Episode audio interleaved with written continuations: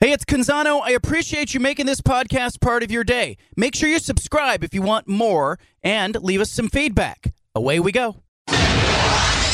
Initialize sequence. Welcome to the Baldcast, a production of John Canzano's Bald Faced Truth.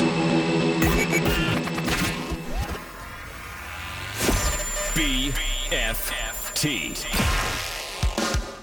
From the Pac West Center in downtown Portland, presented by High Caliber Millwrights, here's John Canzano with the Bald Faced Truth. If you're subscribed to me at johncanzano.com, you received in real time this morning in your email inbox my column on Fred and Diane Hope. Now, I'm not going to spoil the whole column. I'm not going to read it to you here and now, but I'm going to tell you there is a gift buried in that column. I know when I was writing it, I had a smile on my face. Fred and Diane, I met them years ago. Um, I'm just going to tell you if you think there's nothing to see this football season, this basketball season, I would tell you to look again. Check it out at johncanzano.com. Grab a free subscription, grab a paid subscription, whatever works for you, do it. And uh, you do that, you will get it in real time, uh, and you can read it at your convenience. It'll be delivered right to your email inbox. If you want to check it out, just go to johncanzano.com. Kyle Whittingham and Utah, they will host Oregon State on Saturday at Rice Eccles Stadium.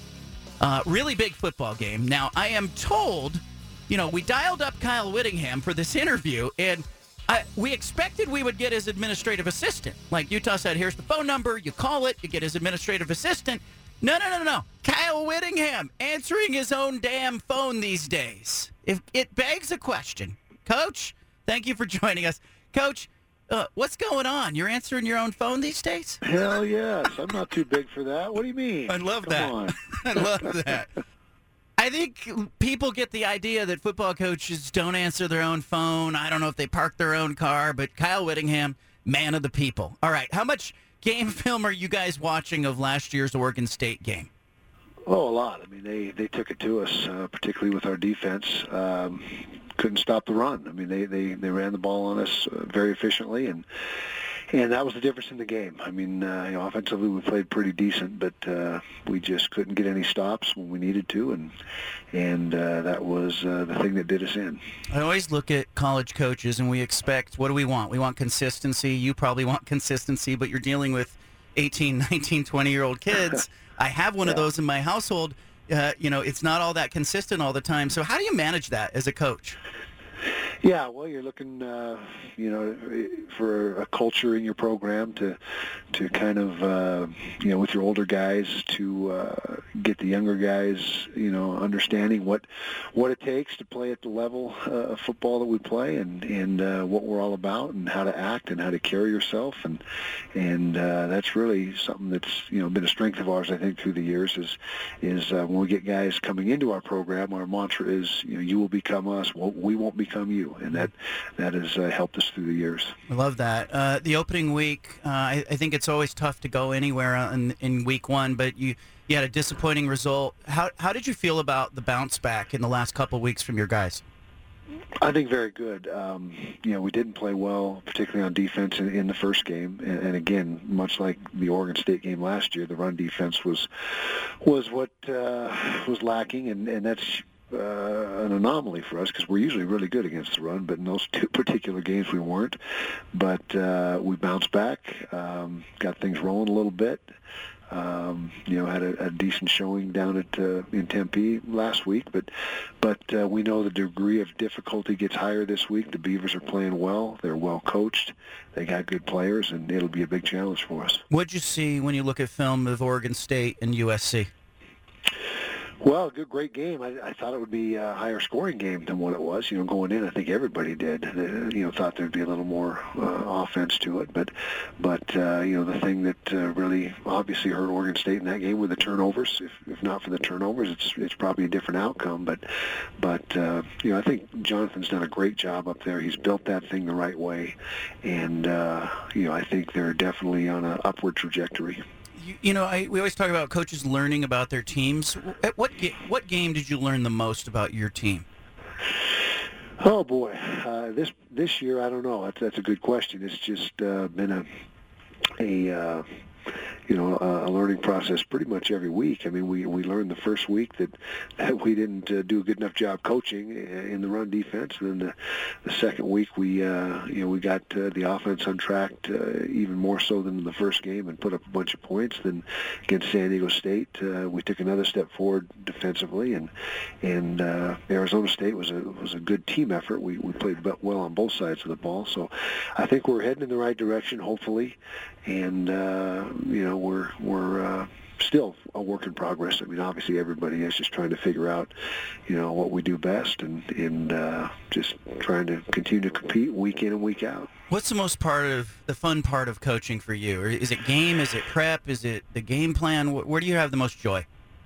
I would say game day itself. I mean, that's why you're in it for the the, the competitive, you know, to be in the competitive arena and, and to watch your guys perform on Saturdays, and and uh, that's uh, something that that uh, I've always enjoyed. I think as soon as you you don't enjoy game day, it's time to time to step down and get out of it. But but uh, the most rewarding thing about the job is watching these guys get their degrees and and come in maybe a little bit uh, of a wild onion and leave uh, you know a guy with a degree in hand and and ready to be a, a solid contributor contributor to society. So I think that's the most rewarding part of it. I love the wild onion part. I'm going to reuse that. Cam Cam Rising, he's he was so good last year. So I mean, I just I, I expected him to just continue. What is he doing well this year? What does he need to clean up? He's doing pretty much everything well. He's protecting the football. Um, his completion percentage is up. He's uh, doing a great job as a leader. He's the leader of, of our leaders. He's the alpha dog of the football team, and everybody looks to him. And I would say through four games, he's uh, been exactly what we needed him to be. And and uh, like I said, he's he's doing all the things at the quarterback position that, at least in our offense, that we need him to do. We are uh, now kind of examining the landscape of the conference. What do you see? In the Pac-12 this season? What's what's shaping? I think there's a lot of teams that have improved. I think there's uh, it's been an uptick uh, for most teams. Obviously, there's some teams that are struggling, but but uh, I mean, you look at both Washington schools; they seem to be very good and uh, competitive. Both Oregon schools obviously are good. Um, you know, both both Southern California schools are undefeated, and so I think there's a lot of a lot of uh, you know teams that have that have made uh, progress and and uh, are improved over last season. Are you watching any NFL football, or are you so consumed with the college game that you don't get a chance to see it at all? I don't get a, a, lot of opportunity, but I watch every opportunity I can. My son is a, a with the Chiefs and yeah. been with the Chiefs for five years now, so that's obviously I have a huge vested interest in in them. And Andy Reid is a close friend of mine. We played college ball together, so so uh, definitely follow those guys closely. And and uh, anytime I do get a chance, uh, you know, Thursday nights is a good night to uh, check out an NFL game, and and uh, I'm very very much an NFL fan. Did you stream that Thursday night? I guess you did. If you watched it, like, uh, oh, yeah. you know, everybody was buzzing about it. What was your experience like? Was it smooth? I thought so. Yeah, I thought it was pretty good. There was a couple glitches in the stream, at least at my house. I don't know if it was yeah. across the country, but but uh, it seemed to be pretty good. And uh, you know, Herbstreit and, and you know those guys did a great job. Did you see like okay? So you watch the NFL, you watch college ball. Do you see the influence of college football on the NFL more right now, or the or is it vice versa? Is there more NFL influence on on what you guys are doing? I'd say vice versa. I think the NFL is uh, the standard, and I think uh, sometimes it takes us uh, here in college a few years uh, of lag time before we realize, hey, yeah, what they're doing, and you know, in one respect or another, is a pretty good idea. And we follow suit, and so I'd say that that uh, far more uh, the NFL sets the standard, and we you know we pick up on what they're doing. You guys had a targeting foul. I mean, every season we see this kind of stuff, and you know, as a defensive guy, I know you teach it it's hard to get kids to uh, you know in the heat of the moment to uh, to to do uh, what's perfect. What do you think should be happening with targeting? Yeah, that's a great question. I mean, player safety is obviously first and foremost, but I think when they when they uh, are uh, implementing and calling and reviewing the targeting fouls, I think intent to me has got to be weighed very, very heavily. And when, like for example, a defender comes in to make a tackle, and second, the the offensive player ducks down or, or changes body posture, and and it's uh, incidental.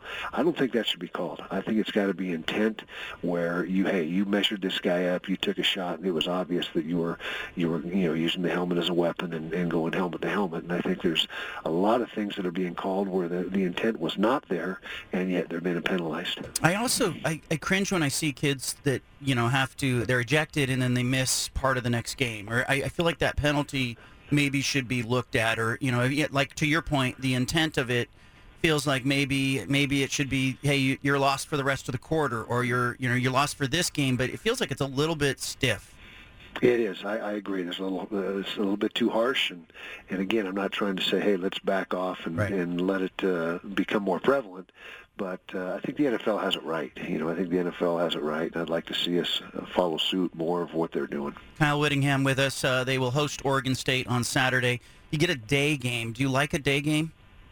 Love a day game. The earlier the better. We'd like to kick off at 8 a.m. if, we're, if possible. You know, we we'll, we will show up. You know, just just tell us when to be there, and we'll we'll be there. But uh, the earlier the better. There's, you know, so that's not realistic in the Pac-12. Obviously, you get very few opportunities for that. Most of our games uh, are uh, you know 6 p.m. or later, and so we get used to the, the long days and and uh, waiting for kickoff. But uh, we relish the opportunity to play early. You know, I remember in high school, and then I played some community college football. Like it was a big deal to play under the lights, right? We were all excited. It was going to be a night game on a Friday night or a Saturday night.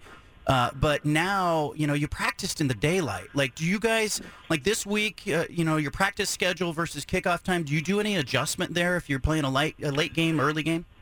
Not with practice, but we do with our, our meals and nutrition. You know, we'll get up and, and get them up early in the morning and mimic the, the pregame meal time and get them used to, you know, consuming calories and, and eating uh, when we'll have the pregame meal on Saturday. And so if we do have a, an earlier game, we'll, we'll go ahead and get them up and get their systems going so they can, you know, kind of get used to it. I don't know if it does any good, but that's that's something we try to do. It's a theory, at least. At least you're trying yeah. something. You got to you kind of yeah. got to do that. Can you remember back in the day, like you know, all this body clock stuff? Like it. Ne- it didn't exist. Like when you were playing high school, I was playing high school. It didn't exist.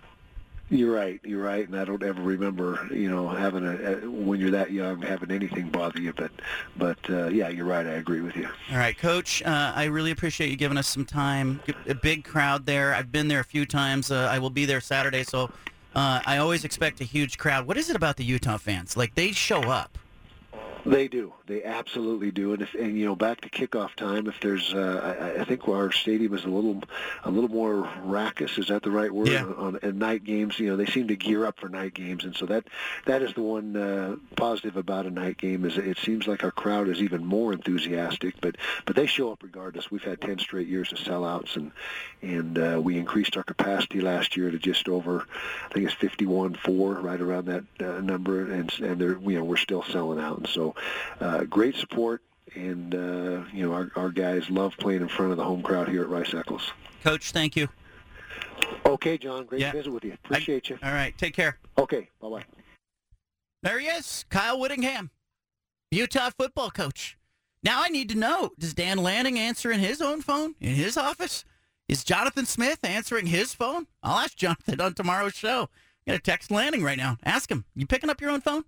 Are, are you even texting?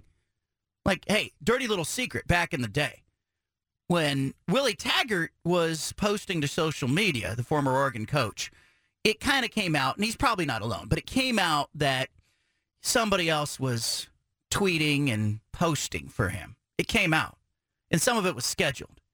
Like, I had some other coaches in the Pac 12 conference say, you know, that guy's not even tweeting for himself, um, and point that out. But I don't know how big a sin that is, really.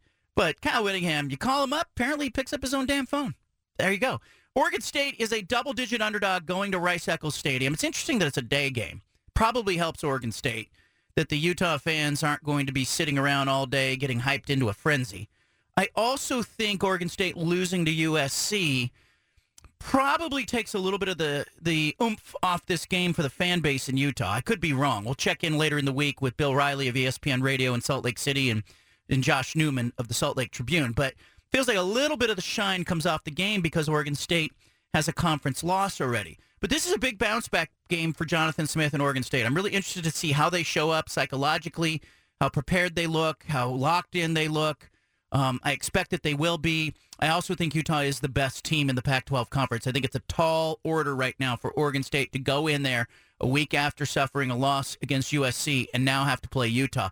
But I think for the rest of the conference, everybody's kind of curious to see what happens in this game because they're going to use Oregon State to kind of gauge the Utah USC game that is happening uh, just coming up here on the 15th of October. So it'll be re- really interesting to see how Utah plays against Oregon State, which team looks better schematically, what does Utah do.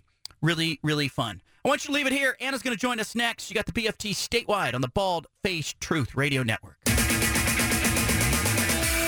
You've got the home of the truth. Back to the Bald Face Truth with John Canzano on 750 The Game.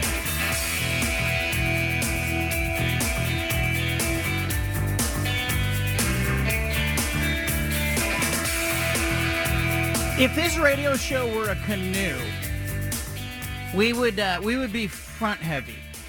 The front of the show today included interviews with Bruce Barnum, Portland State football coach Jack Colletto, the uh, resident uh, jackhammer at Oregon State, and uh, now Kyle Whittingham, the Utah coach. Anna's popped into the studio. Sean raised a great question last hour, Anna, about Stanford. And and granted, look, Sean has been on this earth. How long, Sean? 23 and three quarters years. 20. All right, if you're doing quarters and halves, you know it. I turned 24 in February. our our six year old said this morning, we said, You're six? And she said, No. She said, I'm six and a half. So uh, that's why we're laughing. My, But, my uh, son, who's seven, he's gonna turn eight in like a week. He's been telling everyone he's eight for like the last month. he's looking forward. Then one day you stop counting, and that's when you know you've arrived. Uh, but I, I gave Sean some homework during the Kyle Whittingham interview. I sent him because he was asked. He asked why David Shaw is not in trouble because in Sean's lifetime, he's watched Stanford win and win and win, and now fall off a cliff. They're in a rut. It is evident they're in a rut. So he asked right before uh, the four o'clock hour, why isn't David Shaw in trouble? My quick answer to that is historically, Stanford football has not been good. Um, you have the transfer portal, NIL. You had a pandemic. I think you know Stanford is willing to give David Shaw, who went to Stanford, uh, a wider berth. Also, you know David Shaw does some things at Stanford that that get that the Stanford community love. Like this, like a lot of universities need the football coach to win and show up at the banquet and shake hands with the big donors, and that's the job. At Stanford, that front-facing stuff that David Shaw does with the community and the alumni association and the the people who are important on that campus probably means more at Stanford than in other places. Um, Sean, uh, during I gave him some homework during the Kyle Whittingham interview. I sent him Stanford football history year by year. I said, just take a look at the wins and losses. I just I, I want to know what you got out of that, Sean, when you looked at that. Yeah, it shows that from 2010, kind of the start of the Jim Harbaugh era, to 2018, in which they went nine and four, was kind of the outlier. Um, it's it's you know it shows the records before that they were kind of average with a couple of outlier years. So, man, I, I just grew up and it was Stanford and teams like Boise State and Yeah. just there's some teams that were so good and now are just so average. And you know, like the same thing with Boise State, they were so good and the fans are upset there, and so we're calling for Andy Avalos to be fired. So I'm just wondering why it's not David Shaw because again, these records. I mean, 2019 four and eight. They did well during the COVID year, four and two, whatever. And then the last couple of years have just been awful. They're not even competing at the Pac-12 level anymore. I think you got to give him a little bit of room this year. They've been disappointing, but I also think when you look at that history, you get an idea of like there's some success that has happened under Jim Harbaugh and, and David Shaw in particular that just didn't exist. Even with John Elway as part of the program, they were good, but they weren't great. Like they weren't top 10 in the AP poll like David Shaw had them a few times. And they didn't go to three Rose Bowls in four seasons like David Shaw did. And so I think he gets a wide berth because of that. I wonder too uh, how how important is football to Stanford? Because if you look at other schools in that sort of academic tier, like they call Stanford the Ivy League of the West Coast, right? I don't think of other Ivy League schools and go, oh yeah, those are real like football powerhouses. Like Stanford among them might be among the stronger, you know, football schools but I wonder if the interest and the enthusiasm for the sport has waned over time especially as they have other sports that are coming up real high. Like you hear a lot about Stanford golf, you know, and other types of golf, sports. tennis, water polo, uh, you know, St- Stanford baseball, women's basketball, um, it, you know, and you look even, you know, I talked to Bernard Muir, who is the athletic director at Stanford.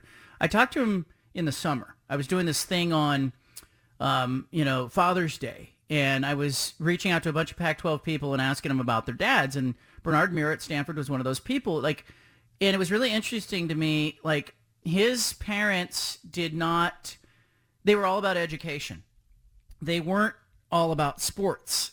And it probably wouldn't have meant a lot to his father and mother that he was the athletic director, but it would have meant a lot that he was at Stanford.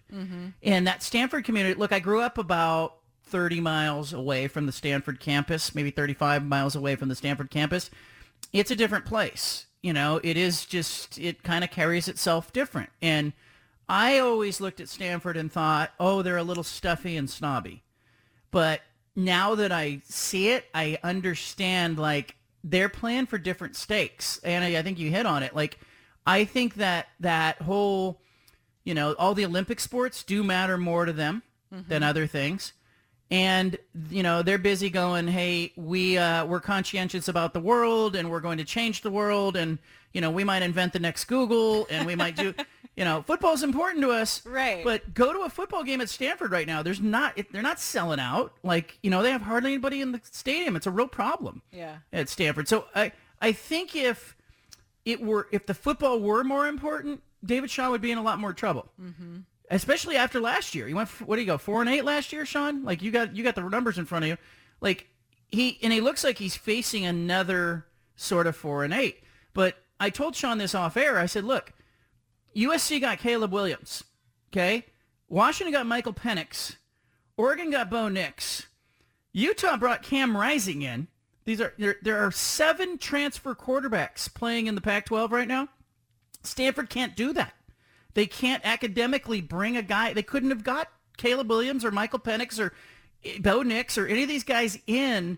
It would have been really difficult for Stanford to get them in school and go, all right, you know, so Stanford is at a dis- little bit of a disadvantage playing the game of today's college football. today's college football. That's fair. Uh, they went three and nine last year, um, with their last win being Week Five against Oregon. They didn't win after that, but yeah, it just feels like they, they used to recruit really well. Like you know, they had guys like Christian McCaffrey, guys like Andrew Luck, who I know were big recruits. They used to be at the top of the the Pac-12 recruiting rankings, and now they're just not there. So you know, it's it, it feels like maybe it's NIL and transfer portal that they just they can't quite keep up. Yeah, it's it's a problem. But David Shaw brought this up on media day because we had him on, and I, I left the interview feeling like he knew something we didn't. He said he was felt like he was a tiger lying in the weeds. He said that, and but he I asked him about the transfer portal, and he said, on one hand, we don't. It's not accessible to us. We can't play that game. And oh, by the way, the whole NIL game that's being played by you know a lot of the uh, boosters and donors and stuff. The Stanford boosters and donors aren't down to play that game. So, um, you know, they're going. You're getting a Stanford education. Why? Why would you need? You know, you know, you're getting a scholarship. Uh, like, but conversely, Stanford doesn't lose a bunch of guys to the portal either. So what David Shaw has focused on in the last two years is he, for the first time two years ago, brought underclassmen into spring football. Stanford traditionally has not done that. Like you've seen some universities, Oregon, Mario Cristobal wanted to get those guys on campus and get them enrolled early. They were skipping their senior prom to get onto campus to play spring ball at Oregon. Uh, Stanford has never done that. Two years ago, David Shaw started doing it. So I think he knows he's at a disadvantage and he's trying to do some things, but um, I think you got some problems. And then you have, as I mentioned, you got Utah pl- trying to play the same game you play with physical players, two tight ends, you know, win with big defensive tackles and and Utah can get some guys into schools that, that, that Stanford can. I mean, it's just a fact. I think Stanford and Cal really do, I think, operate at a little disadvantage in the conference with academics being uh, a bigger obstacle. Sam in Portland's called in. Sam, what's up, man? John, you know where I'm going to go with this, but uh, so I'm going to try and be uh, nice about it. I'm glad we're having this discussion. You're having this discussion about David Shaw and, you know, when when is too much? You know, when's the time for him to leave because he's had some down years, I think four now. So I would ask you sincerely, if Barnum can't turn it around this year, he's a five and 7 We're coach. talking about. Wait a minute. We're talking about Stanford here, and now you want to. You're you just give me whiplash. I, I want to talk about coaches and when is when is the time to move on from coaches? I mean, if we're talking about Shaw, let's talk about Barnum. I mean, how does this guy still All right, let, all right. Let's talk about it. Let's talk about it. All right, all right. Stanford's got a home football stadium. Stanford has an endowment. Stanford operates in a Power Five conference. Portland State has to go out to Hillsboro. They have to play money games. They have to uh, go play San Jose State. Go play Washington. Go play Arkansas. And then, oh, by the way, jump into your conference play after you're all beat up and go try to win games. I think it's really an apples to oranges conversation. I want to know, Sam, what is it about Portland State really that bothers you? Let's drill down on that. Like, let's be real, be authentic with me right now. What is what is your axe to grind with Portland State? Well, I don't have an axe to grind with. I, I mean, honestly, Nobody else, have an axe nobody's calling in. No, no, no. Nobody's calling in asking about Portland State. What is it, Sam? What did Portland State do that bothered you? Look, I graduated from there. I don't have an axe to grind with him. What my frustration is that the, there's no consistency, especially when it comes to white coaches and black coaches. We've had this discussion many times. He had a nine and three season. He had a 15 game lo- losing streak. He had an 0 and 11 season. He should have been fired then. But everyone's making excuses. I'm a Viking. I want them to win. I hope I'm wrong, and I hope they go on I- to win the rest I- of the game. I- it, it is not it is not a black and white issue. You, you're not going to come on the show and try to make this about race. It's not a black and white issue, Sam. What is it about then? How how does a guy still have a job? I- he can't uh, win. Here, here's what it's about. Portland State doesn't have resources. They don't even have a home stadium. How do you think anybody could recruit to Portland State right now? They're playing out in Hillsboro. They don't have the support of their administration. They have to play payday games because they're supporting the rest of the athletic department. What do you want them to beat Washington? You want them to go win at San Jose State? You want them to beat Arkansas? What do you want them to do? And then they got to turn around and they got to play a conference game at Montana, a top five team in, in their division. Like, it's a really tough ask. I don't know. Vince Lombardi wouldn't win under those circumstances. It's not black and white. It's about green. It's about money. Well, I, I think we agree to disagree. I, th- I I agree with some of the things you're saying, but I think that uh, you know there's you know with all due respect, I think you make too many excuses for the program and where they're at now. A lot of those things could be overcome. And if you listen to Barnum talk, he- if you ask him, he's got the best team in the Big Sky Conference, and they're going to win every every weekend. So at, at what point, John, I guess is what point do we turn the corner? Because there are a lot of Viking fans, not as passionate as me, to call in that are just tired of the losing. I mean, we remember. Okay, then, then what you need to do What point do we turn the corner? what you need to do if you're tired of losing is the administration at Portland State needs to do more. The university president, Stephen Percy, it's embarrassing the support that he gives to, you know, to Portland State athletics. He shows up to the spaghetti feed and shows up to one football game every season, like he's supporting the football program. Uh, you know, the feasibility study that they did with collegiate uh, uh, athletic sourcing, that, that feasibility study that they put out, you know, it, they were looking at should we drop football? We don't have a home stadium or not. Like, I, I still think they're going to keep football, but this is a program that you cannot reasonably come on this show and try to compare the record of Bruce Barnum to the record of David Shaw. And and frankly, I don't think David Shaw should get fired right now. Like I, I'm to give him a year or two more before I look at Stanford and go, hey, it's time to make a change because David Shaw went to three Rose Bowls. And that's not about David Shaw being African American. It's about David Shaw having some great success at a school that didn't have success historically.